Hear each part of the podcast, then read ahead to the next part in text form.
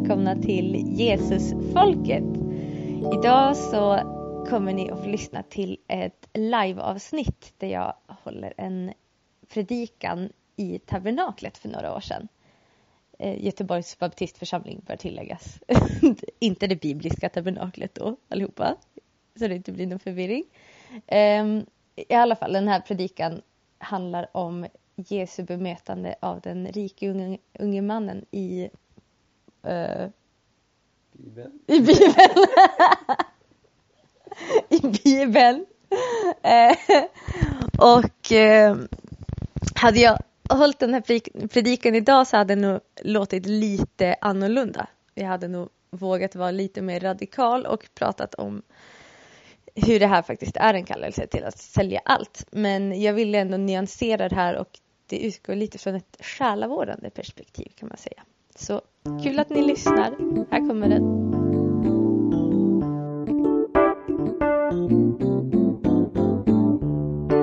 Jag ska läsa dagens predikotext som är hämtad ifrån Matteus evangelium kapitel 19, vers 16 till 26. En man kom fram till Jesus och frågade Mästare, vad ska jag göra för gott för att få evigt liv? Jesus sade till honom Varför frågar du mig om det goda?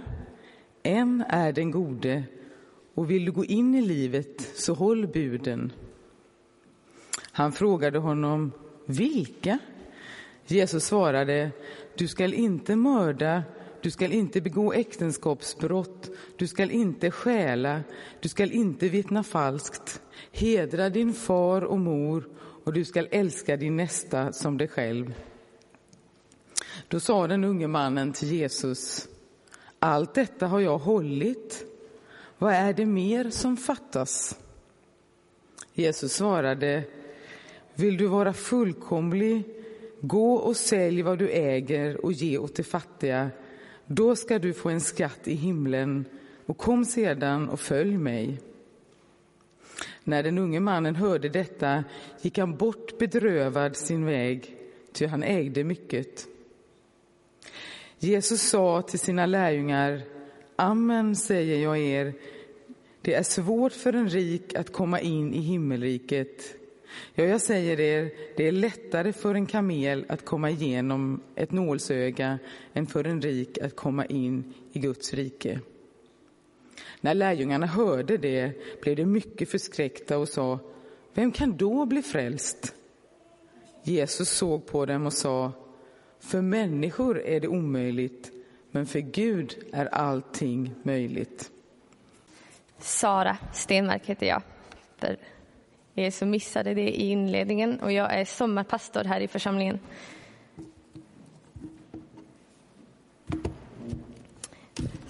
Texten som vi nyss hördes, hörde läsas. Jag vet inte om ni håller med mig när jag säger att det här är en jättelustig text. För att den, allt som jag tänker är Nya testamentets teologi och kärnan i Jesu budskap, det säger liksom han själv emot här. Har ni tänkt på det? Ja, för er som inte riktigt är med i mina tankegångar så ska jag försöka förklara lite hur jag menar. Jo, händelseförloppet. En man kommer fram till Jesus och frågar vad han kan göra för att få evigt liv. Och Jesus han svarar typ, ja men Gud är god, du vet vad han har sagt, gå och håll buden. Vilket är ett jättekonstigt svar. Och så fortsätter han. Mannen frågar vilka bud? Och Jesus han svarar med att rabbla upp en massa bud plus att han lägger till ett tillbud att sälja allt han äger och ge till de fattiga. Ett tillbud som han säger att man ska hålla för att få evigt liv. Och jag tänker, men Jesus är ju ändå Jesus. Och hans självklara svar på den här frågan borde ju rimligtvis vara typ nåden räcker. Eller typ endast genom mig kan du komma till Fadern. Eller något liknande. Men han säger inte det. Utan istället så börjar han prata gärningar. Och jag pluggar teologi. Och teologistudenten i mig pekar och säger men där har du fel. Vilket är ett väldigt fint och ödmjukt sätt av mig att tänka att jag har rätt och Jesus har fel och att jag har rätt och Bibeln den har fel.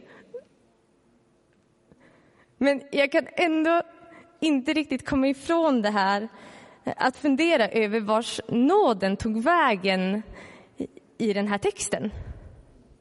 När Jesus pratar gärningar som svaret på frågan om evigt liv. Och det här är inte bara konstigt, utan det är också riktigt, riktigt jobbigt. För det, det ligger liksom en börda på en att, att vill man ha evigt liv så finns det en massa gärningar man ska göra. Så kan man läsa den här texten. Den här predikan är indelad i två delar. Den första så kommer jag att prata om hur texten inte är som den verkar vid första genomläsningen. Hur det här är en text om nåd.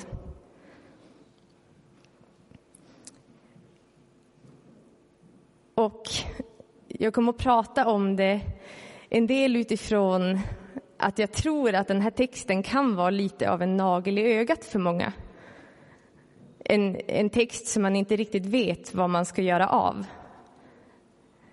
Till exempel orden sälj allt du äger och ge åt de fattiga, kom sen och följ mig, vad gör vi av dem? Eh, så i första delen skulle jag vilja vidga den här texten en del för er.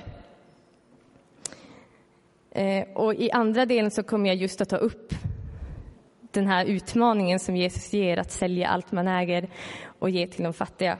Vad det betyder för oss i vår tid. Först, ja, del ett nu då. Först så skulle jag vilja titta på lite, vem är den här mannen som kommer till Jesus? Eh, och det är så att den här texten, den har två stycken parallellställen där det står typ samma sak fast med lite andra ord. Och det finns i, i Markus, Markus evangeliet kapitel 10 och i Lukas evangeliet kapitel 18. Men här i Matteus så får man veta att den här mannen, han är ung. Det är en ung man. Jag vet inte riktigt vad man tänkte på Bibelns tid, alltså var man drog gränsen för när man var en ung man och när man bara var en man. Men det här var en ung man i alla fall. Jag kan tänka mig att han var väl kanske kring 20-årsåldern, något sånt. Och sen så får man veta att han var rik. I Lukas 18 och 18 så står det också att, att det var en man i en hög ställning. Och Eh, bibeltolkare har tolkat det här som att han antingen var föreståndare för en synagoga eller så var han en medlem i det så kallade Stora rådet. Men hur som helst, oavsett vilken av dem det är, så var det här en man i en högt uppsatt religiös ledarposition. Precis på samma sätt som det är i våra samhälle idag så är det ytterst ovanligt för, att, eh, för en ung människa att ha en hög ledarposition. Eh, och utifrån det, att det var precis samma sak på den här tiden så är det här troligtvis en man som har utmärkt sig på väldigt många sätt. Han var troligtvis väldigt hängivet religiös. Väldigt hängiven sin tro. Han var nog utåt sett rättfärdig eftersom judendomen bygger mycket på att, eh, ja, men att hålla buden så känns det ganska logiskt att är man, har man en hög ledarposition inom, inom den judiska religionen så bör man uppfattas ganska rättfärdig. Och eftersom att han hade den här positionen så var han troligtvis väldigt inflytelserik eh, och hade hög status i det judiska samhället. Så det här, det här var killen, det här var killen med pengarna, han var killen med statusen, han var killen med ungdomen, han var killen med inflytandet. Den här, den här killen, han hade allt. Tyckte nog alla, utom han själv. För han visste att något saknades och han säger det här i vers 16 att han saknar evigt liv. Och då kan man ju fråga sig, hur visste han det? För när vi tänker evigt liv så tänker man ofta på det eviga livet som kommer, livet efter döden. Den kommande evigheten. Men i judisk tradition så hade man en lite annan bild på det. För hade det bara varit att han visste om han skulle komma till himlen eller inte, då, då skulle det vara svårt för honom att veta det. Men i judisk tradition så tänkte man sig att det eviga livet var inte bara någonting som låg i framtiden, utan det var någonting man kunde uppfatta här och nu. Och man tänkte sig liv som förmågan att kunna respondera till sin omgivning. Och evigt liv blev då förmågan att evigt kunna respondera till sin omgivning. Men man hade också med aspekten av, av Gud som det eviga. Och tanken att evigt liv innehöll också förmågan att kunna respondera till den gudomliga omgivningen.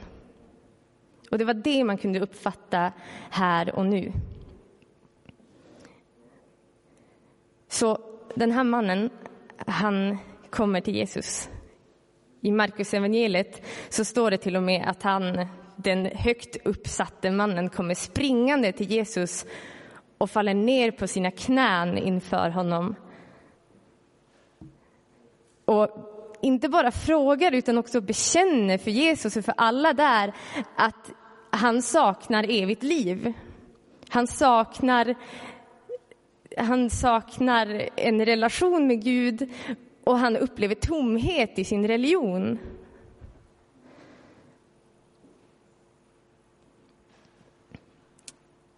Men det här som jag har sagt nu gör ju egentligen inte Jesus svar mer, eh, mindre konstigt. Det är fortfarande jättekonstigt att han då börjar prata om gärningar.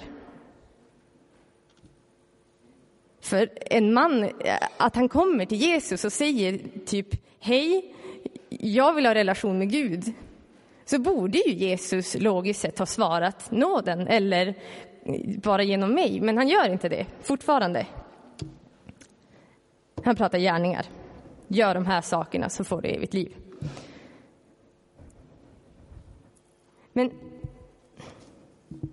det finns en nyckelvers i den här texten som hjälper oss att få upp ögonen för vad den här konversationen egentligen handlar om. Varför Jesus svarar som han gör. Och det är vers 20. Det är precis efter Jesus, mannen har frågat vilka bud och Jesus har rabblat upp en massa bud. Så säger mannen, eller så står det i vers 20. Så sa den unge mannen till Jesus. Allt detta har jag hållit. Vad är det mer som fattas? Och det finns ett stort problem i den här mannens inställning. Ett problem som gör att Jesus inte kan prata om nåden. Nämligen att den här mannen ansåg sig vara rättfärdig. För att överhuvudtaget kunna förstå begreppet nåd så måste man ha förstått begreppet synd. Det behövs en konfrontation med det faktum att man har syndat för att kunna ta emot nåden. Annars blir nåden bara ett tomt ord. För vad skulle man behöva benådning från om man tycker sig ha gjort allting rätt?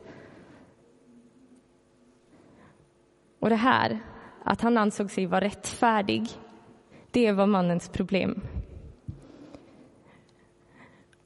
Och en jättestor bov i det här, den här inställningen han har är att han är rik. Och det här, det står, det står inte i texten, men i judisk tro, i judiskt sätt att, att tolka Gamla testamentet, så ser man nämligen på rikedom som en bekräftelse på att Gud har välsignat en människa för dens rättfärdiga liv.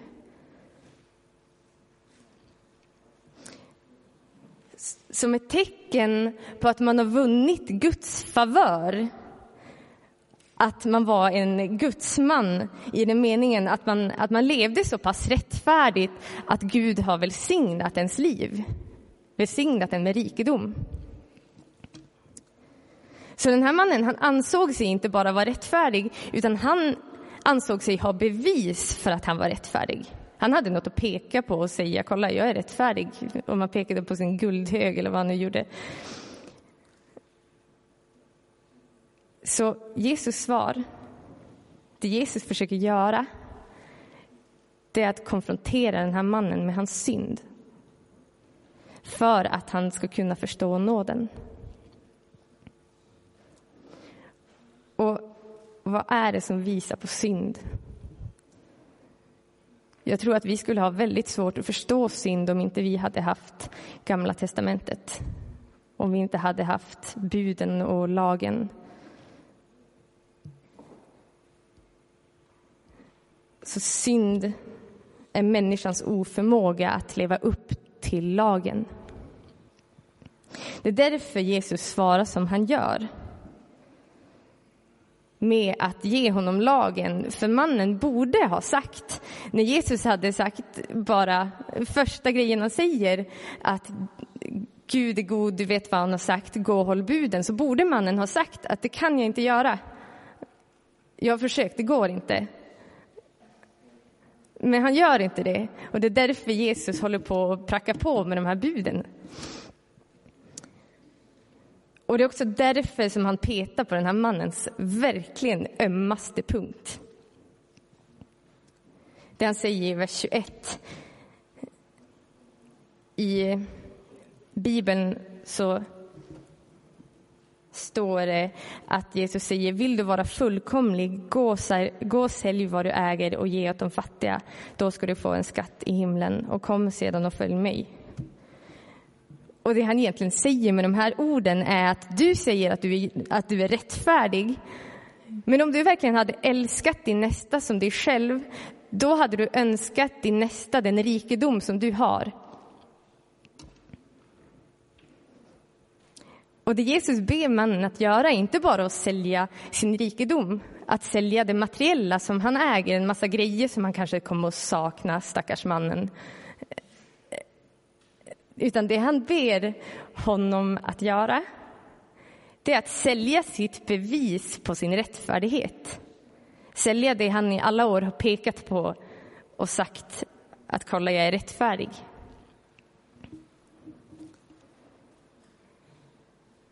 Jesus såg den här mannens hjärta. Och jag tror faktiskt att, att det han ber honom om det ber han inte om för att han, han vet att mannen skulle kunna göra det. För att kunde mannen göra det här, hade han gått hem och så här, tjohej, nu säljer jag allt, så hade det bara varit ytterligare en sak som han sen kunde komma tillbaka och pekat på och sagt, kolla, jag är rättfärdig. Jag gjorde det här. Och jag tror inte att det var det som Jesus ville åt. Jag tror att han ber mannen göra det här för att han vet att han inte kan göra det. Han säger det bara för att konfrontera honom med sin synd. Med sin otillräcklighet att leva upp till det här sista budet som Jesus säger, älska din nästa som dig själv. För att han ska kunna se och ta emot Guds frälsande nåd. Och vi vet inte vad som händer med, man, med mannen sen. Han försvinner ur bilden. Han går bedrö, bedrövad därifrån. Och jag vet inte, kanske var det det som Jesus ville åt. Att han skulle bli, bli bedrövad och inte känna eh, tjohej, nu går jag hem och gör det, utan att han skulle bedrövas över sin egen otillräcklighet. Så vad säger det här oss? Jag tror att den här texten säger egentligen att vi kan bara komma till Gud av nåd. Det är enda vägen och det är därför Jesus säger emot sig själv. Kan man tycka när han svarar mannen. Vi kan bara komma till Gud av nåd, det är kärnan i den här texten. och att vi måste kunna se vår synd innan vi överhuvudtaget kan ta emot nåden. Och det andra då. Jag tror att det finns saker i våra liv som vi pekar på och säger kolla vad duktig jag är. Och jag tror också att den här texten utmanar oss att sälja det att göra oss av med det, att vända oss bort från det. För ju mer vi ser vår vår egen otillräcklighet, desto större blir Guds nåd. Och jag tror att Guds nåd behöver bli stor i våra liv, för att det gör Gud stor.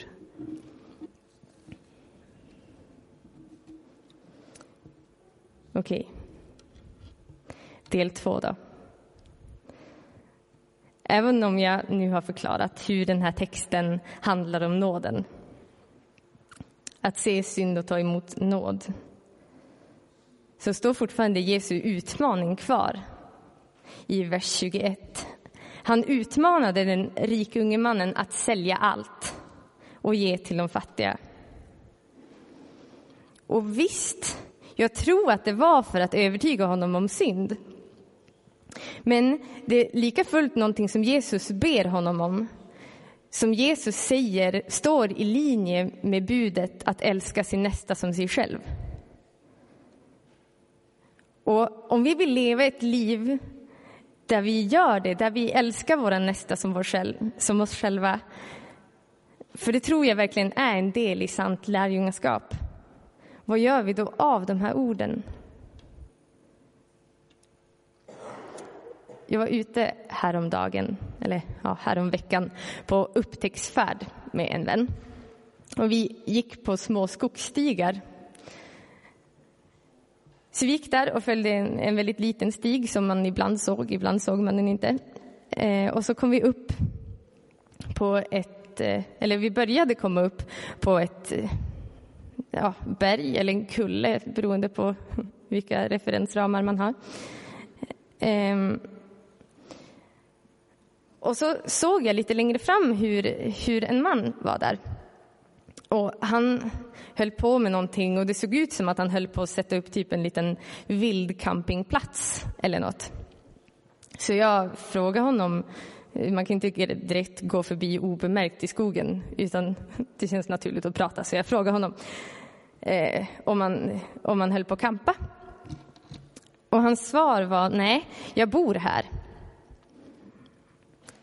Och då såg jag att han hade en liten, en liten koja, en liten stuga en liten bit därifrån som var väl kanske fyra, fem kvadratmeter. Och vi bytte några ord till och, och eh, av, eh, av det vi sa så kom det fram att han hade bott där i flera år. Och eftersom jag gick med de här tankarna med den här predikan i mina tankar och den här, det här bibelordet så tänkte jag på Jesu ord, sälj allt du äger och ge till de fattiga. Och började fundera, är det det här som Jesus har kallat oss till?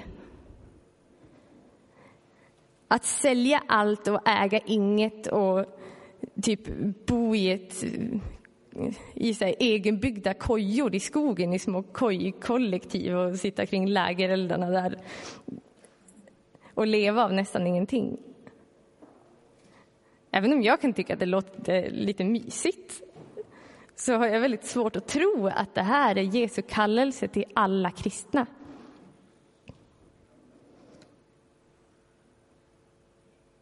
Jag tror inte att det spelar någon som helst roll för det eviga livet om man bor i en kartong i ett gathörn eller i en koja i skogen när man dör eller om man har en lägenhet i centrala Göteborg.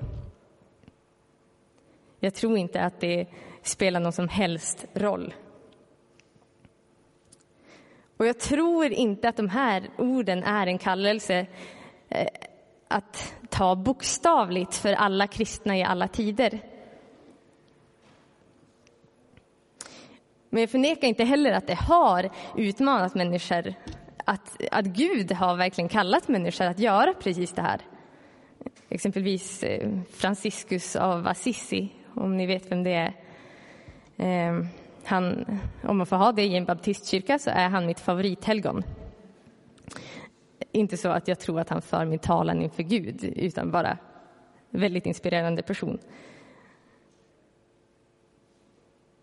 Eh, han var en köpmannason på 1200-talet som tog den här kallelsen bokstavligt och gjorde det. Och, eh, han skapade, eller grundade någonting som kom att kallas för franciskanorden orden,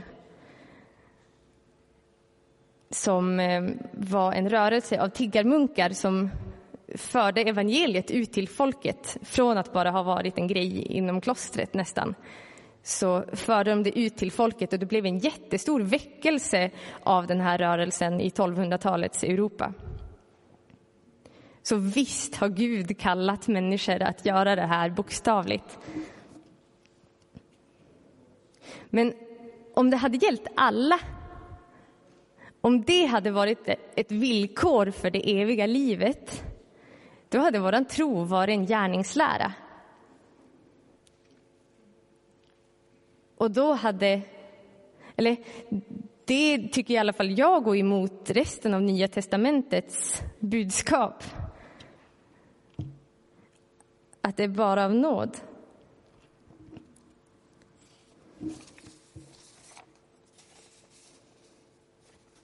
Men fortfarande så står de här verserna här. Och jag tror inte att man bara kan vifta bort dem med orden att min tro är inte en gärningslära. Utan de utmanades ändå. Kanske inte till en konkret handling att verkligen göra det här, men till en princip för lärjungaskap.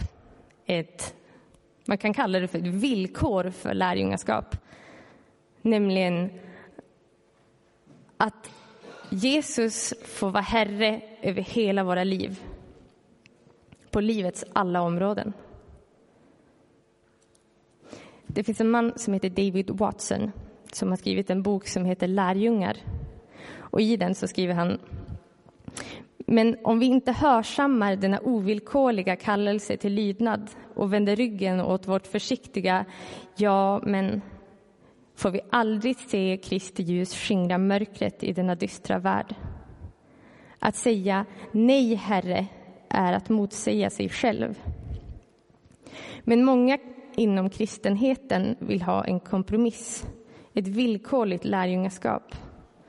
När allt kommer omkring vill vi själva bestämma tonen. Det är vi som vill ha sista ordet och bestämma om det ska bli ja eller nej. Men sanningen är obekvämt tydlig. Om Kristus inte är herre över allting så är han inte herre alls. Det finns inga halvmesyrer för Jesu lärjungar. Jesus kallar oss att ge allt. Och då inte bara materiella saker, utan han vill vara herre över hela våra liv, över vår tid och våra pengar och våra övriga tillgångar och våra relationer, familjer och världsbild och självbild och arbete och fritid och ja, allt. Texten kallar oss att ge allt. Precis som för den unge rike mannen. Där Jesus kallade honom att ge honom allt det han hade. Han kallade honom att ge upp allt det här, status och inflytande och, och rikedom och ja, hela sitt liv. Precis som för den unge rike mannen, men med skillnaden att för oss så handlar det kanske inte främst om handlingen utan om ett hjärtats inställning.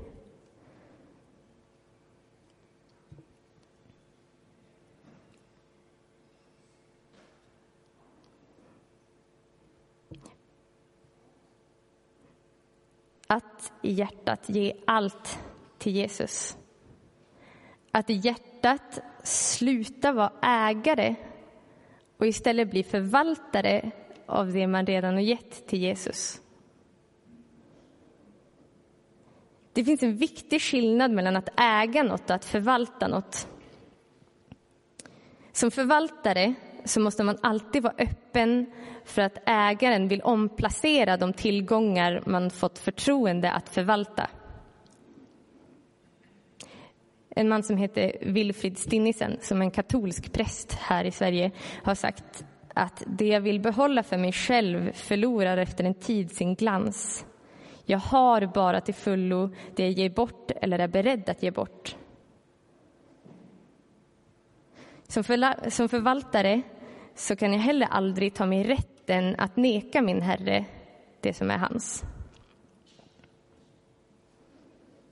Jag tror att ytterst sett, när Jesus ber oss om något så är inte vår plats att säga ja eller nej, egentligen.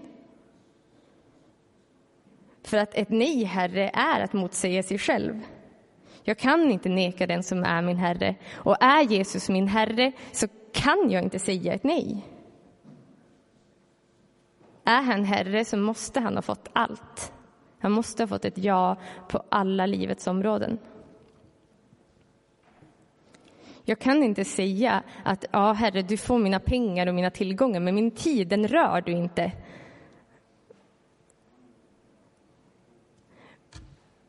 Och jag tänker att om det finns områden i ditt liv, jag vet mycket väl att det gör det i mitt, för det här är en daglig omvändelse.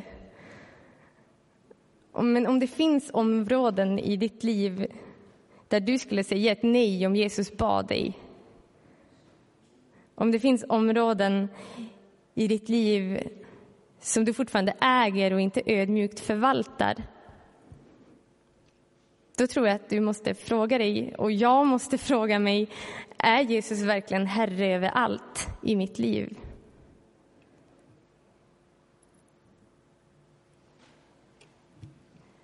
Så den här texten, den lämnar oss med två saker. Dels vissheten om att det är bara av nåd vi får komma till Gud. Att vi behöver se vår egen otillräcklighet för att kunna ta emot nåden och säga vårt ja till det eviga livet som han vill ge, som inte bara är en, en massa år, utan det är en relation med Gud. En relation med, med Jesus Kristus som faktiskt dog för oss för att vi skulle få nåd och uppstod igen för att vi skulle få evigt liv, det eviga livet i relation med honom.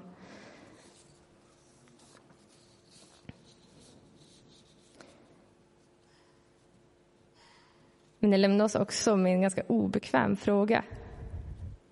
Men ändå väldigt, väldigt viktig. Är Jesus verkligen Herre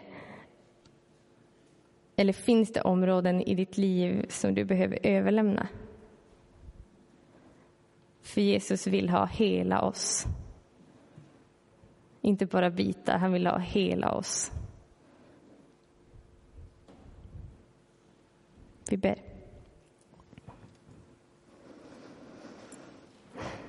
Åh Gud. Tack att vi får komma till dig och tack att det finns nåd.